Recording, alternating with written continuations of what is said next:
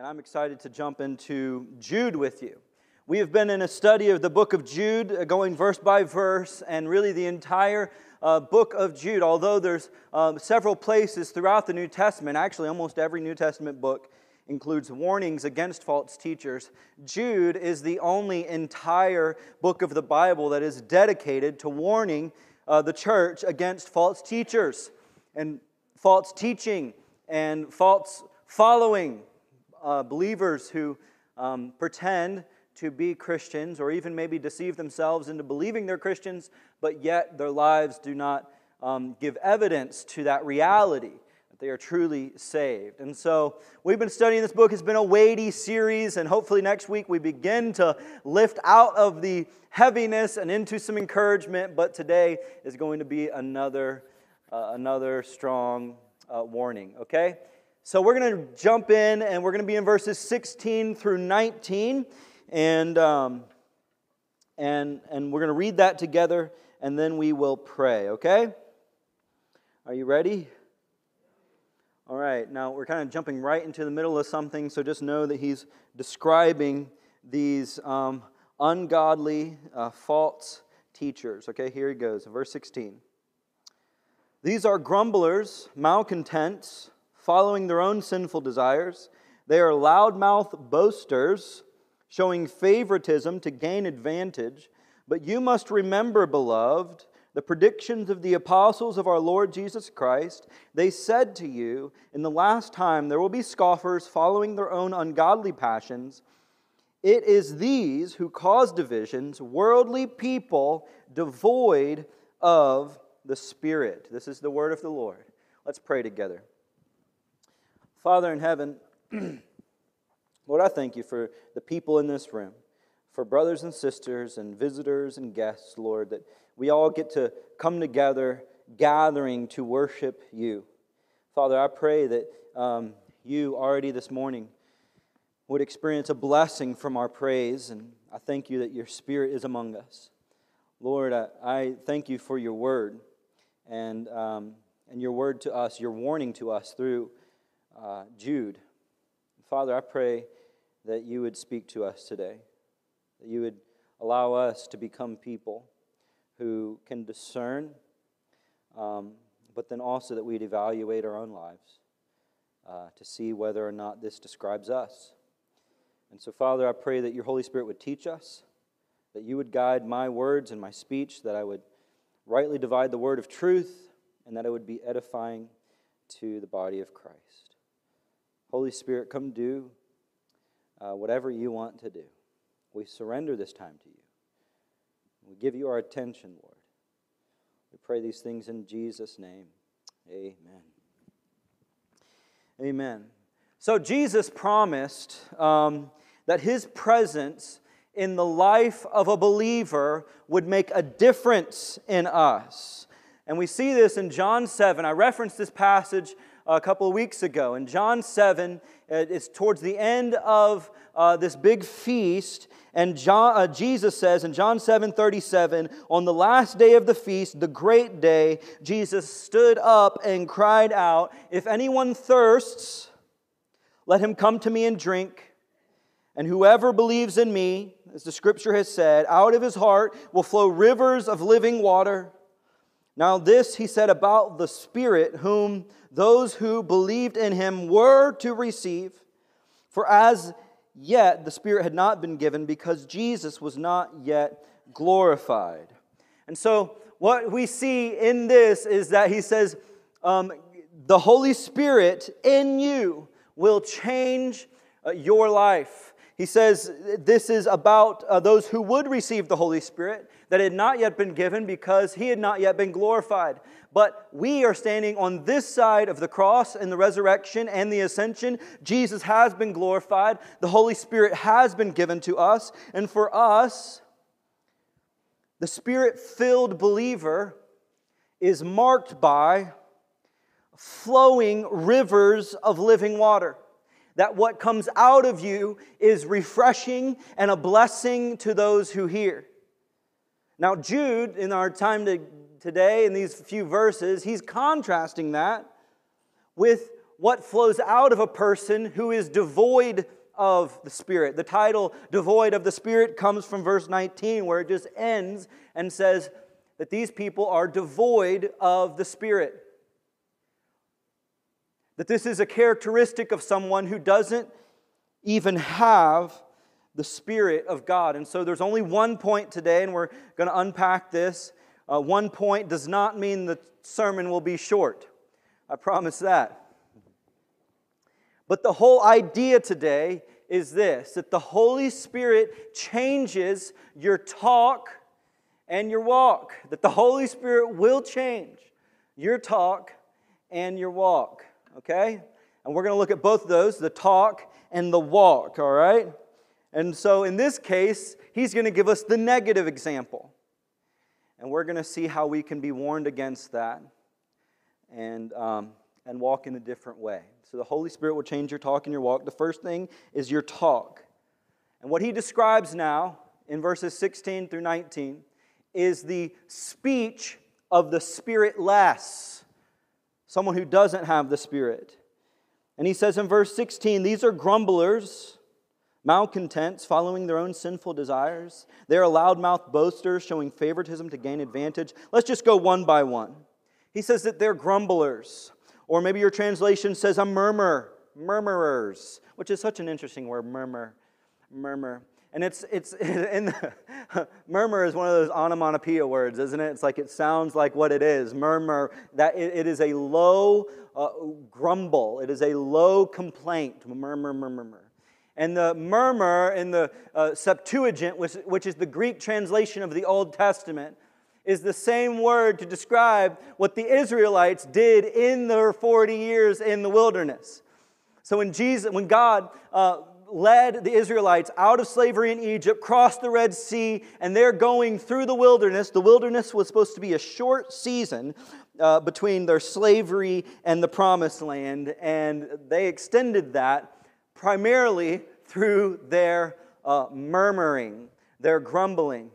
So shortly after they were freed, as they're traveling through the wilderness, they begin to complain and grumble. It says that they were hungry, and so they grumbled, and they're like, oh, Moses, you just brought us out here to kill us of starvation.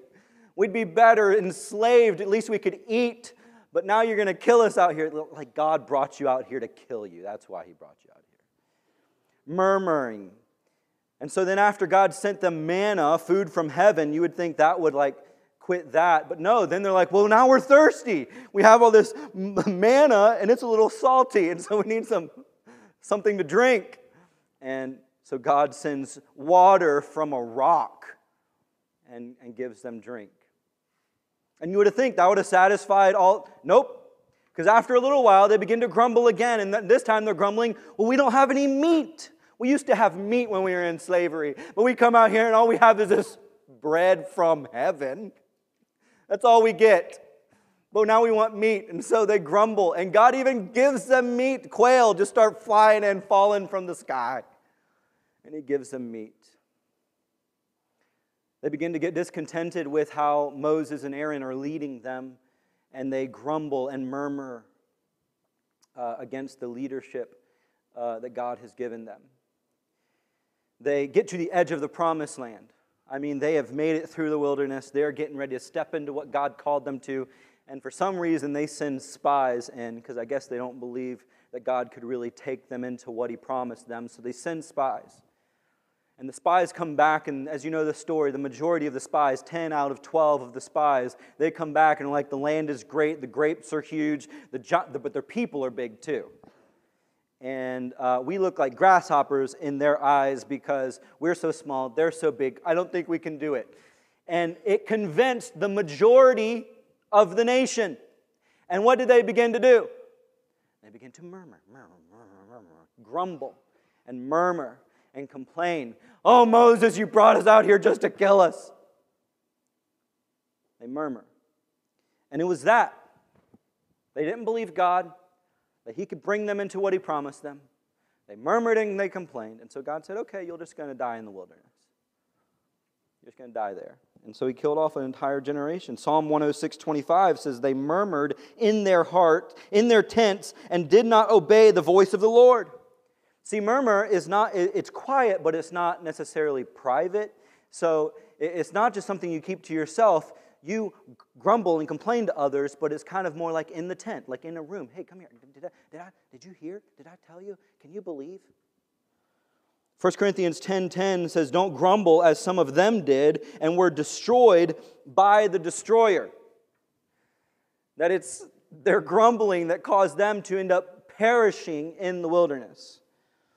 And so this disposition, one of a grumbler, a murmurer, is like a cancer. And it's deadly to effective ministry. It's deadly to a healthy church life. It leaves someone always judgmental, never joyful. Maybe uh, you know some people like this. Maybe you are some people like this. So he goes on, grumbling, murmuring. That's kind of a low, that's kind of a low grumble. But then it says malcontents. Malcontents. This is properly a, por- a complaint over an allotted portion. It's two Greek, it's one Greek word made up of two that I'm not going to try to pronounce, okay? But here's what the two words that make up this word malcontents means. The first part means to blame. And the second part means one allotted fate or life. And so it's someone who is uh, always complaining about their lot in life. I'm upset about how things are going. I can't, there, there's nothing I can really do to change it but complain about it. Always grumbling about life in general, never content. There's this old story, this old tale of um, this elderly man and this boy who are going on a journey with their donkey. And they're, uh, they're walking their donkey, um, the older man leading, the younger boy kind of following behind, and they walk through one village on their journey. And the villagers begin to say, man, that's so foolish. You've got this donkey. No one's riding the donkey. That's just a waste of a donkey. And so the old man's like, okay. So then he gets up on the donkey, and so the, the, the boy's walking, and um, and the and the old man's riding. They get to the next village, and that village says, how cruel of that old man to make that little boy walk like that. I can't believe that he would do that. And so the The guy's like, okay, so the guy, older guy gets off, he puts the boy on the donkey, and he begins to walk as the boy rides, and they get into the next village, and the, the villagers there say, I can't believe that boy's riding while that older man is sitting there walking. That's crazy. And so he's like, okay, and they say, maybe you should both get on the donkey. So they both get on the donkey, and they're riding the donkey together. They get into the next village, and those villagers, they say, how cruel of them, two people on one donkey. I cannot believe they would do this to the donkey. And so in the next village, you see them, the boy and the elderly man carrying the donkey, right? It's like, it's like what? You sometimes you just can't please everyone. Sometimes there's people, no matter what the situation, they're always discontent. There's always something that they can find to complain about. And that's the idea here. But the thing is that God hates complaining. See, because c- complaining insults God and it attacks His sovereignty. See, c- complaining tells God that you're not satisfied with His care for you. You say, God, you know what? You're not doing a good job at caring for me, one of your children. Whenever you're grumbling and complaining about everything in life. And here's the thing about grumbling and complaining is that it's not a knowledge issue. It's not like they don't know uh, God's word. It's not that they don't know what God is doing. It's not a knowledge issue primarily. It's a feelings issue. It's how I feel about the situation. So it's not that I, I don't know better because I know better. It's that I don't feel good about this. I don't feel like God has my best in mind. But that should not be the attitude of the believer. See, First uh, Timothy, First Timothy six six says, "But godliness with contentment is great gain." That being content in life, whatever your lot in life, that is how the believer should live. Philippians two fourteen says, "Do all things without grumbling or com- or disputing or complaining." do all things. So the life of a Christian is marked by the absent, absence of grumbling and complaining. It doesn't mean you like everything. It doesn't mean everything goes well for you. It, the, the idea of not grumbling says nothing about your circumstance. It doesn't mean it's always going to go your way. But it's how do I respond to circumstances whenever they do not go my way? Am I going to let God know I'm, I'm and everyone else around me that I am unsatisfied with how things are going? Or am I going to choose a contentment? Choose patience in it. Choose joy in it. So the life of a believer is one that is overflowing with rivers of living water, uh, not grumbling and complaining. And then it goes on to say, verse sixteen again, that they are loud-mouthed boasters. Loud-mouthed boasters. So they're loud and they're boasters. They boast about all types of stuff. It seems like there's people that always want to one-up your story, right?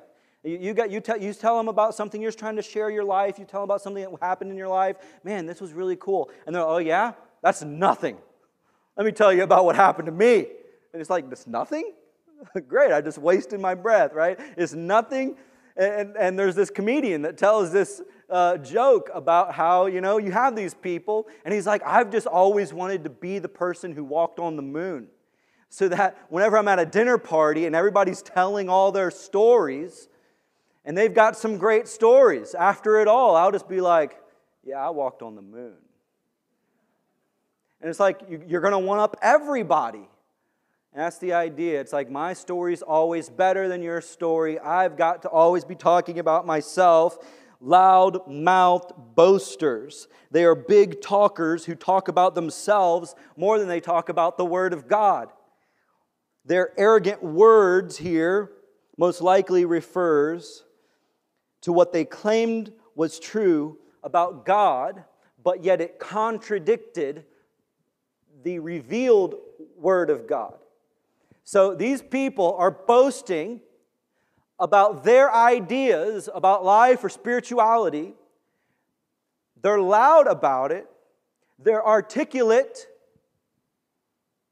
great orators, but yet, but yet it's contradictory to what God has revealed to us. And that's what he wants us to warn uh, about. You know, Paul says, I do not boast in anything but that of, of Christ Jesus. Like, if we are going to boast, don't boast in yourself, but boast in the Lord. Loudmouth boasters. It says that they're showing favoritism to gain advantage. Showing favoritism to gain advantage. Maybe your translation says flattering to gain advantage. Flattering. It's, it's kind of the same idea. So flattering is, um, it's compliments that are insincere. Flattery is uh, inherently manipulative. They're nice things to say, to say to somebody, but they're for the purpose of getting what you want. So a, a genuine, sincere compliment is you saying something good or nice about someone or to someone. Um, and it's it, it, you really mean it. You really mean it. Flattery, though, is you saying something nice to someone, a compliment, but you don't really mean it. Now, you don't show that you don't mean it. It is, it's not visible that you don't mean it, but you're saying things that you don't truly mean in your heart to, to make others feel good about themselves, but the purpose is manipulative. It's, uh, for this sake, to gain advantage. Romans sixteen seventeen says, I appeal to you, brothers, to watch out for those who cause divisions and create obstacles contrary to the doctrine that you have been taught. Avoid them. For such persons do not serve the Lord uh, Christ, but their own appetites. And by smooth talk and flattery, they deceive the hearts of the naive. By smooth talk and flattery, they deceive the hearts of the naive. So these are people who sound good and they make you feel good about yourself, but really they're only in it for themselves. And uh, my brother Jared and I, he's a youth pastor, and we uh, have these conversations about different things. And one, we recently were having a conversation about these people, primarily like prosperity preachers, who, who um, say the most erroneous things about God and about, um, ab- about the Bible and about spiritual things. I mean, so wild. And we wonder, we were, we were like, because we were watching some of these clips together, and it just makes you sick hearing what some people say about God. Um, but here's the thing, they're speaking to full rooms. The, the whole room is full, and they're leaning in, and they're laughing, and, and amening, and all right, and they're saying crazy stuff. They're saying things that make people feel good about themselves. They're smooth talkers. They're flattering people. But yet, they're only in it for their own advantage. And, and we were just like, what? How can people... How can people like stomach this stuff? Well, he tells us right there. Smooth talk and flattery, they deceive the hearts of the naive. And, and Jude doesn't want us to be naive. He wants us to be discerning. That's my goal for us, church, is that we would be discerning in these things. Proverbs twenty-six twenty-eight says, a lying tongue hates its victims, and a flattering mouth works ruin. Someone who's um, good at flattering is someone who's good at destroying lives for their own advantage. Second Timothy four, three and four says, for the time is coming when people will not endure sound teaching, but having itching ears, they will accumulate for themselves teachers who suit their own passions, and will turn away from listening to the truth and wander off into myths. So these are people who depart from the truth of God's word. Now, I'm not saying that they don't reference the Bible. Goodness, do they reference the Bible. But boy, is it out of context. And is it out of sound doctrine. It's, it's disgusting to see. But the idea is that it's almost like the presence of these teachers with a large audience is a judgment on the audience. It says these people, there's going to be people who are looking for people to itch their ears. Tell me that God wants me healthy, wealthy, and wise. Tell me that if I just have enough faith, things are going to go well for me. Tell me that. Like, promise me everything that my flesh wants. And that's what they're doing. Flattering. Verse eighteen, um, if we're studying their talk. Verse eighteen says, they said to you in the last time, there will be scoffers. Scoffers. A scoffer or a mocker. A mocker. There's a common heresy of the day, in Jude's day. They believed that the body being matter was evil, and therefore it... Um, It made no difference if you satisfied your fleshly desires to the full. It didn't matter because they kind of detached that from spiritual things. They also argued that since grace um, could forgive any sin, that sin didn't matter. So they kind of detached the body, the flesh, from the spirit so that anything that I do in the flesh doesn't really affect my spirit, and so I can do anything I want. And if I do something bad, there's always grace to cover that. And so what that caused is that they believed that there were, they were progressive thinkers. And they regarded those who observed the old moral standards as old-fashioned and out of date. Oh, you old fuddy-duddy. Don't you know? Don't you know we don't have to do that? Don't you know that there's grace for that? Don't you know that what you do in the body doesn't affect your soul? These are lies. And what happens is they, they begin to mock those who desire to live holy lives, who desire to live righteous lives. Hey, so, so here's the thing, um, uh, that God uh, invites you as you are. Like he's, you can come as you are, but part of that invitation is that he doesn't want you to remain that way. That he's inviting you on a journey then to become holy, become righteous, become more like Christ. This is only in the power of the Spirit and in the work of God in your life. But the call to follow, he's like, just as you are. You don't have to clean up yourself to come to me. Come just as you are. But here's the thing. Walking with me is going to bring you into more and more holiness, more and more righteousness. And so if we can deceive ourselves into thinking that I can continue to walk with Jesus and never grow in holiness, we have deceived ourselves. And that's what these mockers would say. That you are old-fashioned. That you are too traditional. Second Peter three three also warns and says, first of all, that scoffers will come in the last days with scoffing, following their own sinful desires.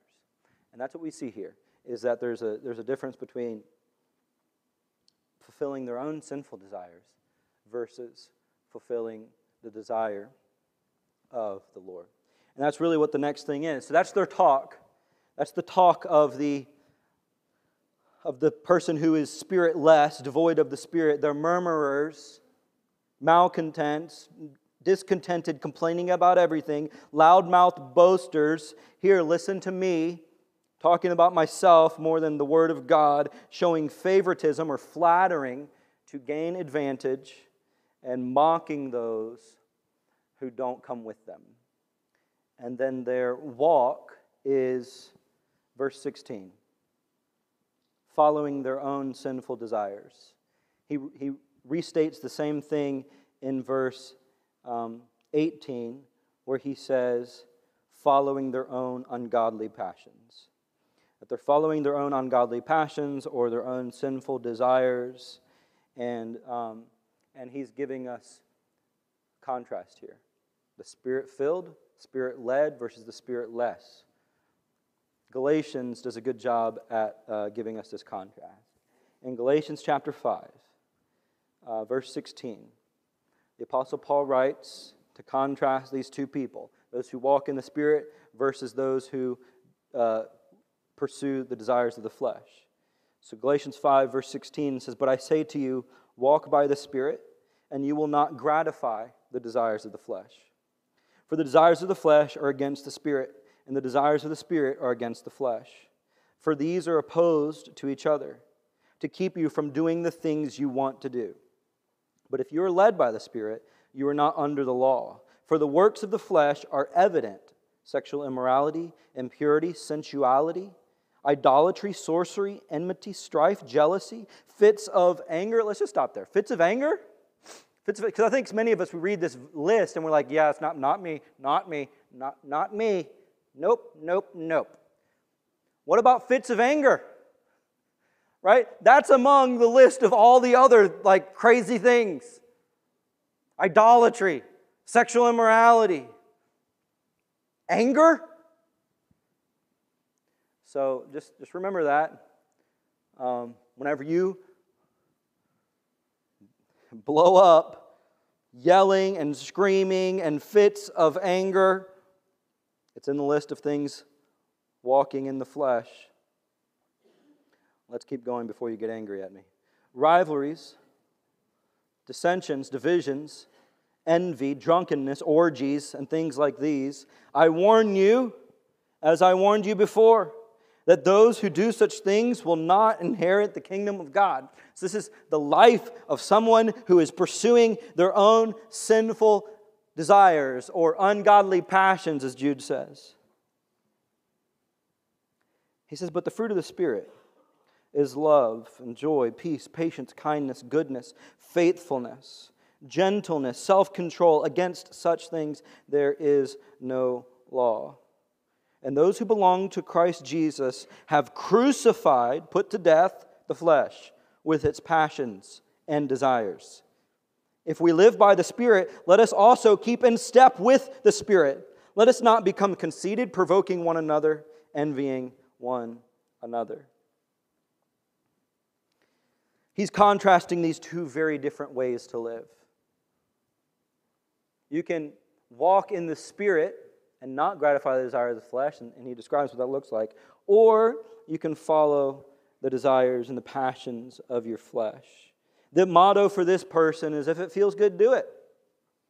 How can it be wrong if it feels so right? That's the idea. And so these are people who follow their heart more than they follow God. I'm just going to follow my heart. Love is love. I'm just going to do what it feels right to me. You know, I, I kind of prayed about it and it feels all right. I feel, I feel good about it. Well, that's a dangerous place to be. Titus two, one and twelve, eleven and twelve says, "For the grace of God has appeared, bringing salvation to all people, training us to renounce ungodliness and worldly passions and live self-controlled, upright, and godly lives in the present age." And so their, uh, we've, we've discussed their talk, and their walk is, I'm pursuing what feels good to me. And as we said, that's, that's why the part of the problem with uh, some of these false teachers is that they preach to you a gospel that promises you everything that your flesh desires. That is a false gospel. The gospel, the true gospel, calls you to die to yourself, to crucify your flesh, and to live to Christ. All right, so they're following their ungodly passions. This is their walk. They're dividers. Look at uh, verse, back to Jude, verse nineteen. It is these who cause divisions, divisions, dividers. Division, and I've heard it said, the division is like division. It's two visions. The idea is that um, I have a different vision than you, and uh, I'm going to... I'm going to cultivate, I'm going to stir up my vision, although it's contrary to your vision. In the, in the context of the local church, that God has given a, a vision or a mission to the local church.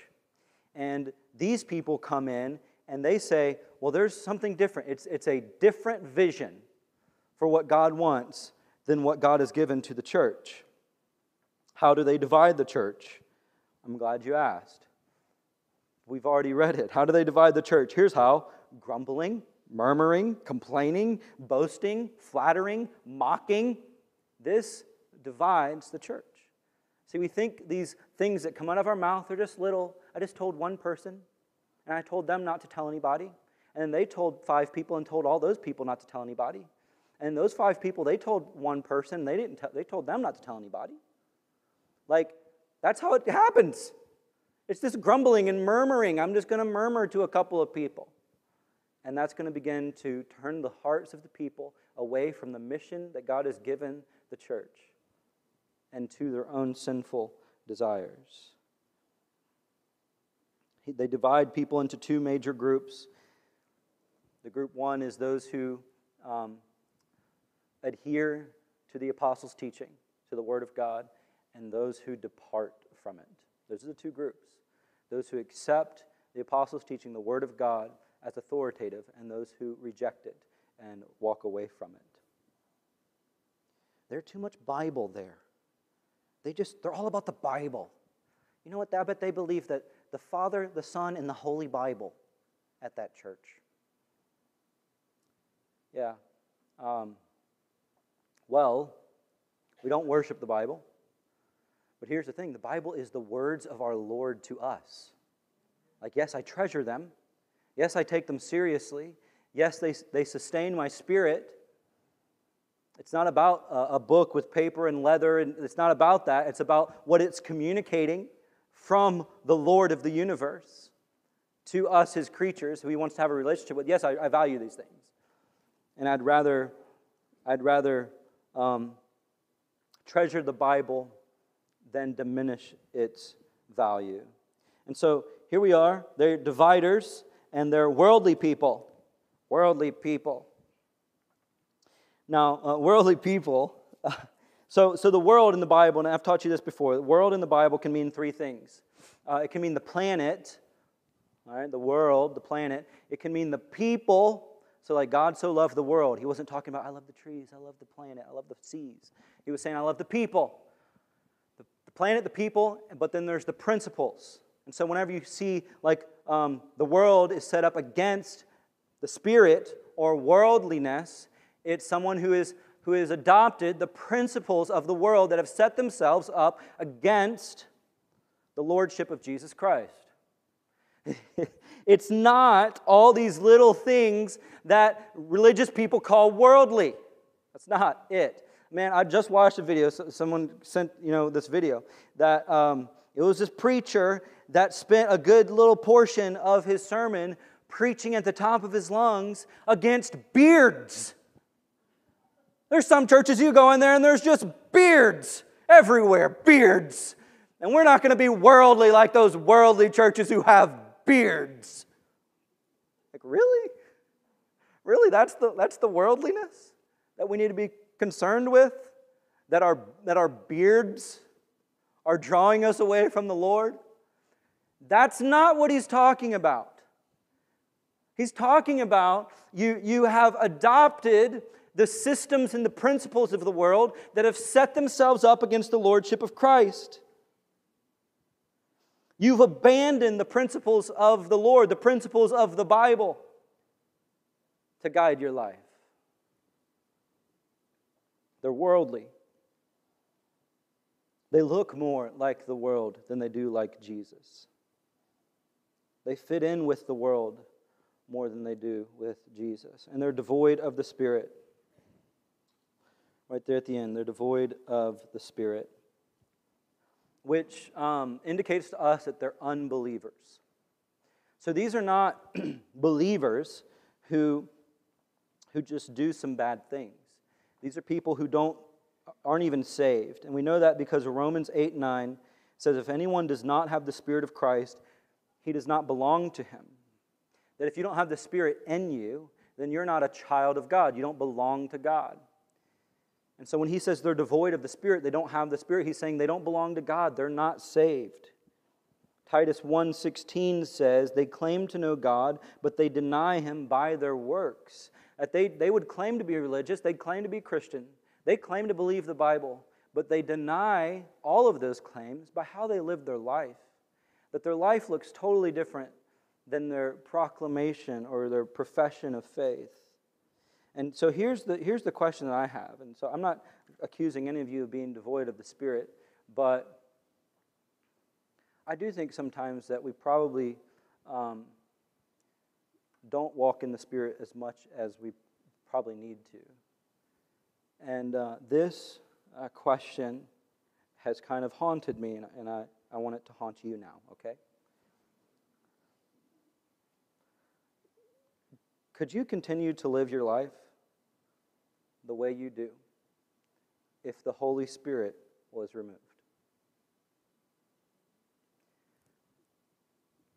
So think about how you live your life. If the Holy Spirit was removed, would your life change any? Or could you continue to do what you do?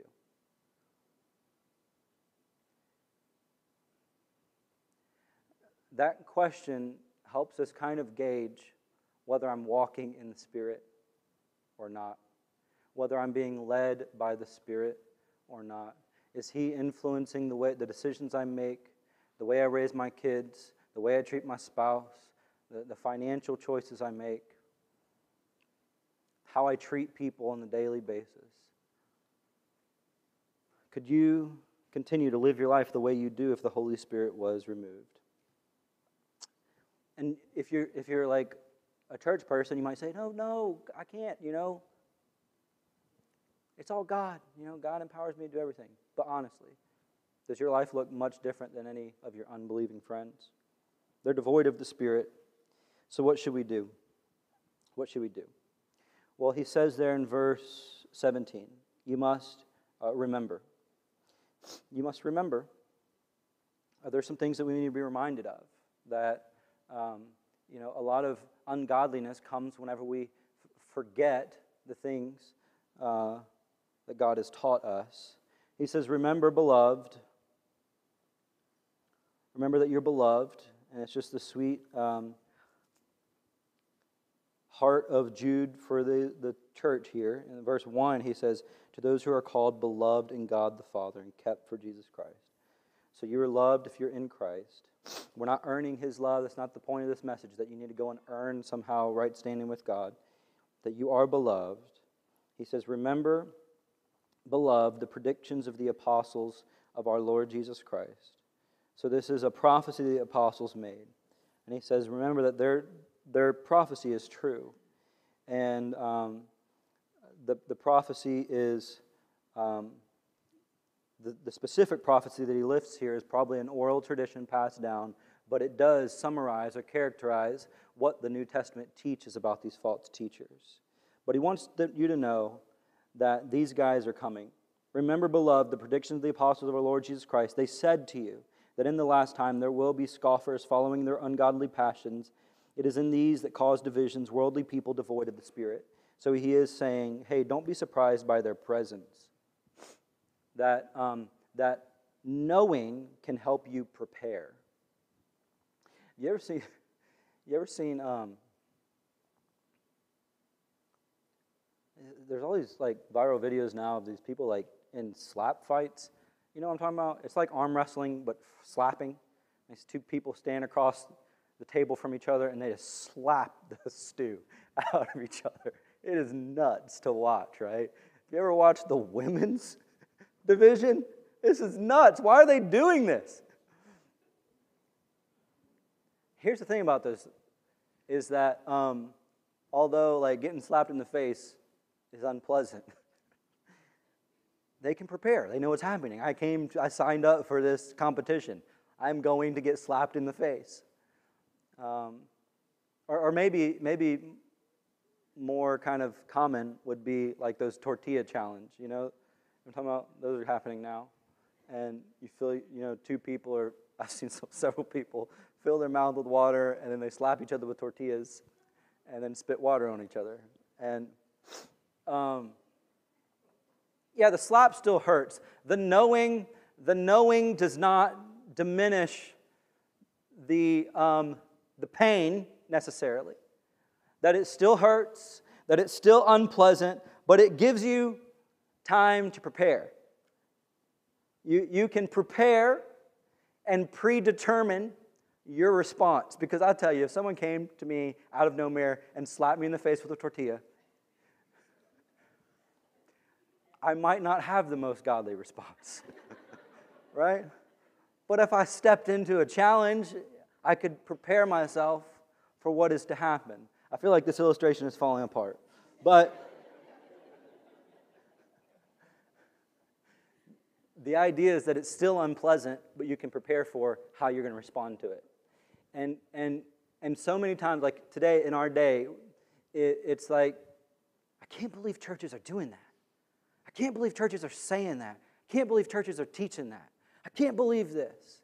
What is our world coming to? Amen, amen, I agree. It's sick, all right? But he says, don't be surprised. I told you this was going to happen. I told you it was coming. You should be prepared for it, how you're going to respond to it. Jesus warned us about it in Matthew seven and Matthew twenty-four. He, Paul warned us in Acts twenty, First Timothy four, Second Timothy three. Peter warned us in Second Peter two. John warned us in First John two and chapter four. And Jude warns us in this entire letter. The, the idea is that the entire New Testament is warning us about these people that are going to go astray and teach others to do also. And it's in effect that the false teacher's presence in the church is a confirmation of Scripture's truth. You ever thought about that? Us witnessing these things happen in our church culture.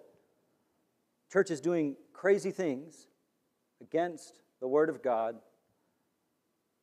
that we can say, man, God's Word is true. He told us it was going to happen, and here it is happening. Prepare for it. Respond to it appropriately. They said to you in the last time, there will be scoffers following the ungodly passions. He says this is a prediction of the apostles. First John four six says, we are from God, the apostles um, John writing, whoever knows God and listens to us, whoever is not from God does not listen to us, for by this we know that the spirit of truth and the spirit of error.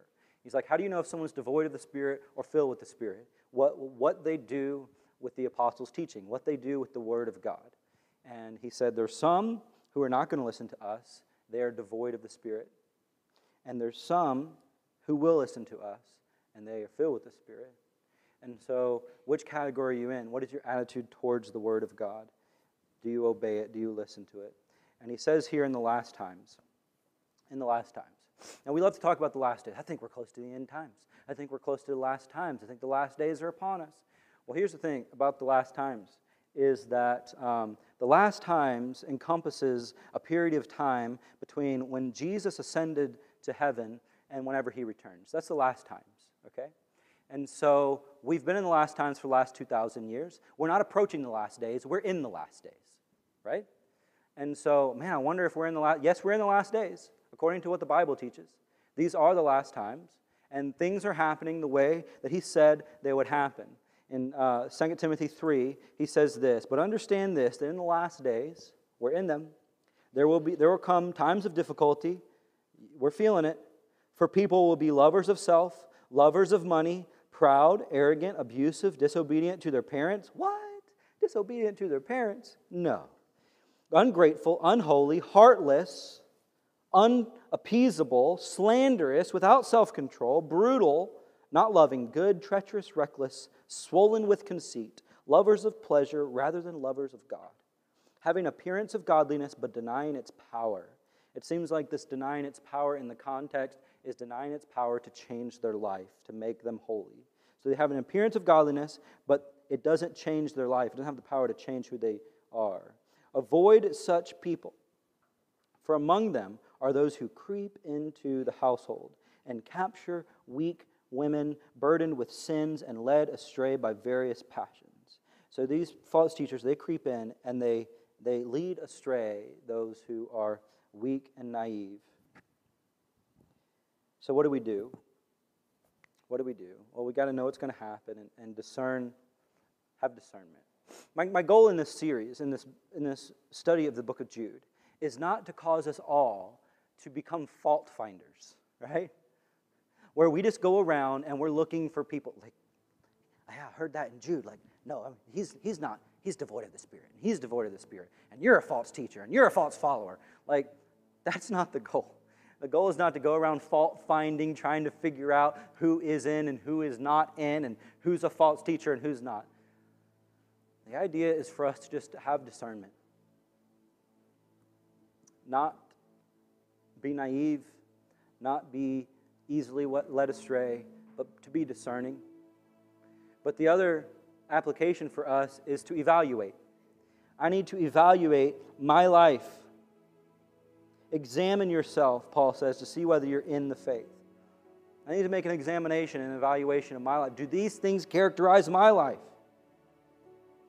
Do I talk like this? Do I live like this? Do I think like this? If we've looked at the Spirit-less talk and walk, what does the Spirit-led talk look like? If I shouldn't be talking like that, how should I be talking? Three things. Spirit-led speech is this. It's unifying, not dividing. It's unifying. Ephesians four three says, eager to maintain the unity of the Spirit in the bond of peace. We should be eager to maintain, to build, and... Uh, and work to protect the unity. So it's unifying speech. Secondly, it's edifying. Ephesians four twenty-nine says, let no corrupting talk come out of your mouths, but only such as is good for building up as it fits the occasion, that it may give grace to those who hear. So here's a good like gauge. Is this Spirit-led speech? Is it edifying? Is it encouraging? Am I building someone up? This is not flattery, okay? Don't say nice things to people that you don't mean. That's lying. But we should, we should edify people. We should sincerely encourage people. You should do this for your husband. You should do this for your wife. You should do this for your children, right? Build them up, edify them. And, and number three, it's glorifying. Psalm thirty-four one says, I will bless the Lord at all times. His praise shall continually be in my mouth. And so is, is my speech bringing praise and glory to God? Is my speech unifying? Is it edifying? Is it glorifying? How do I get there? Maybe today, as we've talked about the grumbling and murmuring and boasting and all those things, you've been like, I, I, I'm, I'm guilty of some of that. I think all of us, even those filled with the Spirit, we're guilty of some of this. What do we do about it? Remember this, Matthew one, two, three, four, okay? Make it easy to remember. Matthew one, two, three, four. Matthew twelve, thirty-four says this, for out of the abundance of the heart, the mouth speaks. That if you have a speech problem, it's, it's, a, it's a symptom of a heart problem. And so if I'm going to address my speech problem, I've got to first address my heart problem. If you want to change your speech, you need to change your heart. So how do we do that? Colossians three sixteen says, let the word of Christ dwell in you richly, teaching and admonishing one another in all wisdom, singing psalms, hymns, spiritual songs with thanksgiving in your heart to God. So he's like, the speech, the godly speech, the unifying, edifying, glorifying speech, that comes from a, a heart that is dwelling richly on the words of Christ. Remember the Scriptures. Uh, saturate your heart in the Word of God and in the presence of God. Psalm thirty-seven four says, delight yourself in the Lord, and He will give you the desires of your heart. How do I change the desires of my heart? I delight myself in the Lord. I, I spend time in the presence of the Lord, in prayer and in His Word, and allow it to begin to change my heart. And whenever it says, delight yourself in the Lord, and He'll give you the desires of your heart, it's not saying He's going to give you all the things that you want. He's saying He's going to give you new desires for your heart. And so delight yourself in the Lord. Dwell on the words of Christ richly. Matthew six thirty-three says, seek first the kingdom of God and His righteousness, and all these things will be added to you. And so our first priority should be seeking God and His kingdom and allowing Him to change our hearts, and that will change our speech. I think whenever we realize what we have in the Lord, it diminishes our desires for other things. That part of the problem of the Israelites who were grumbling and complaining through the wilderness is they just lost sight of what, how much God had given them. And they only were looking at the things that God wasn't giving them. And so whenever I find myself grumbling and complaining, I need to set my mind, set my eyes back on what do I have in the Lord. Let the word of Christ dwell in you richly. Delight yourself in the Lord. Seek first His kingdom. And I believe we'll see our speech change as a result. Our lives change as a result, okay? It's only Christ in us that allows us to be transformed. Would you bow your head with me? Father in heaven, I just thank you for, God, a time in your word and, and this thorough teaching, a warning against false teachers, but also, Lord, it's a warning against false following. And we've been taught today the characteristics of someone who does not follow the Spirit, who is not led by the Spirit. And Lord, we don't want to be that. And so, Father, I just pray that we would set our minds back on you, that our hearts would be um, saturated with your word, your truth, your presence, that we would delight ourselves in the Lord. And God, I pray that as we do that, we'd see you just transform our speech and our, and our walk, God. Father, I pray for the person in this room who, who's they've never trusted you, and maybe they've They've never even considered themselves a born-again believer or follower of Jesus. I pray that today that they repent from their sin, turn from pursuing their selfish, ungodly desires and passions, and that they would embrace Jesus Christ for the forgiveness of their sin. They'd, they'd experienced the love and warmth that comes from a God who says, I'll take you just as you are. But that you'd begin to transform their heart. So I pray that today they'd repent and believe on Jesus Christ. That they'd find new life. That they'd experience a river of living water rush into their heart and then overflow from their life.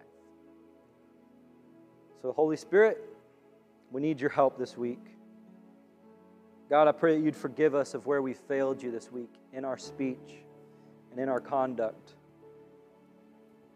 And I pray that you'd help us to walk with you daily, not gratifying the desires of the flesh. We pray all these things in Jesus' name. Amen. Amen.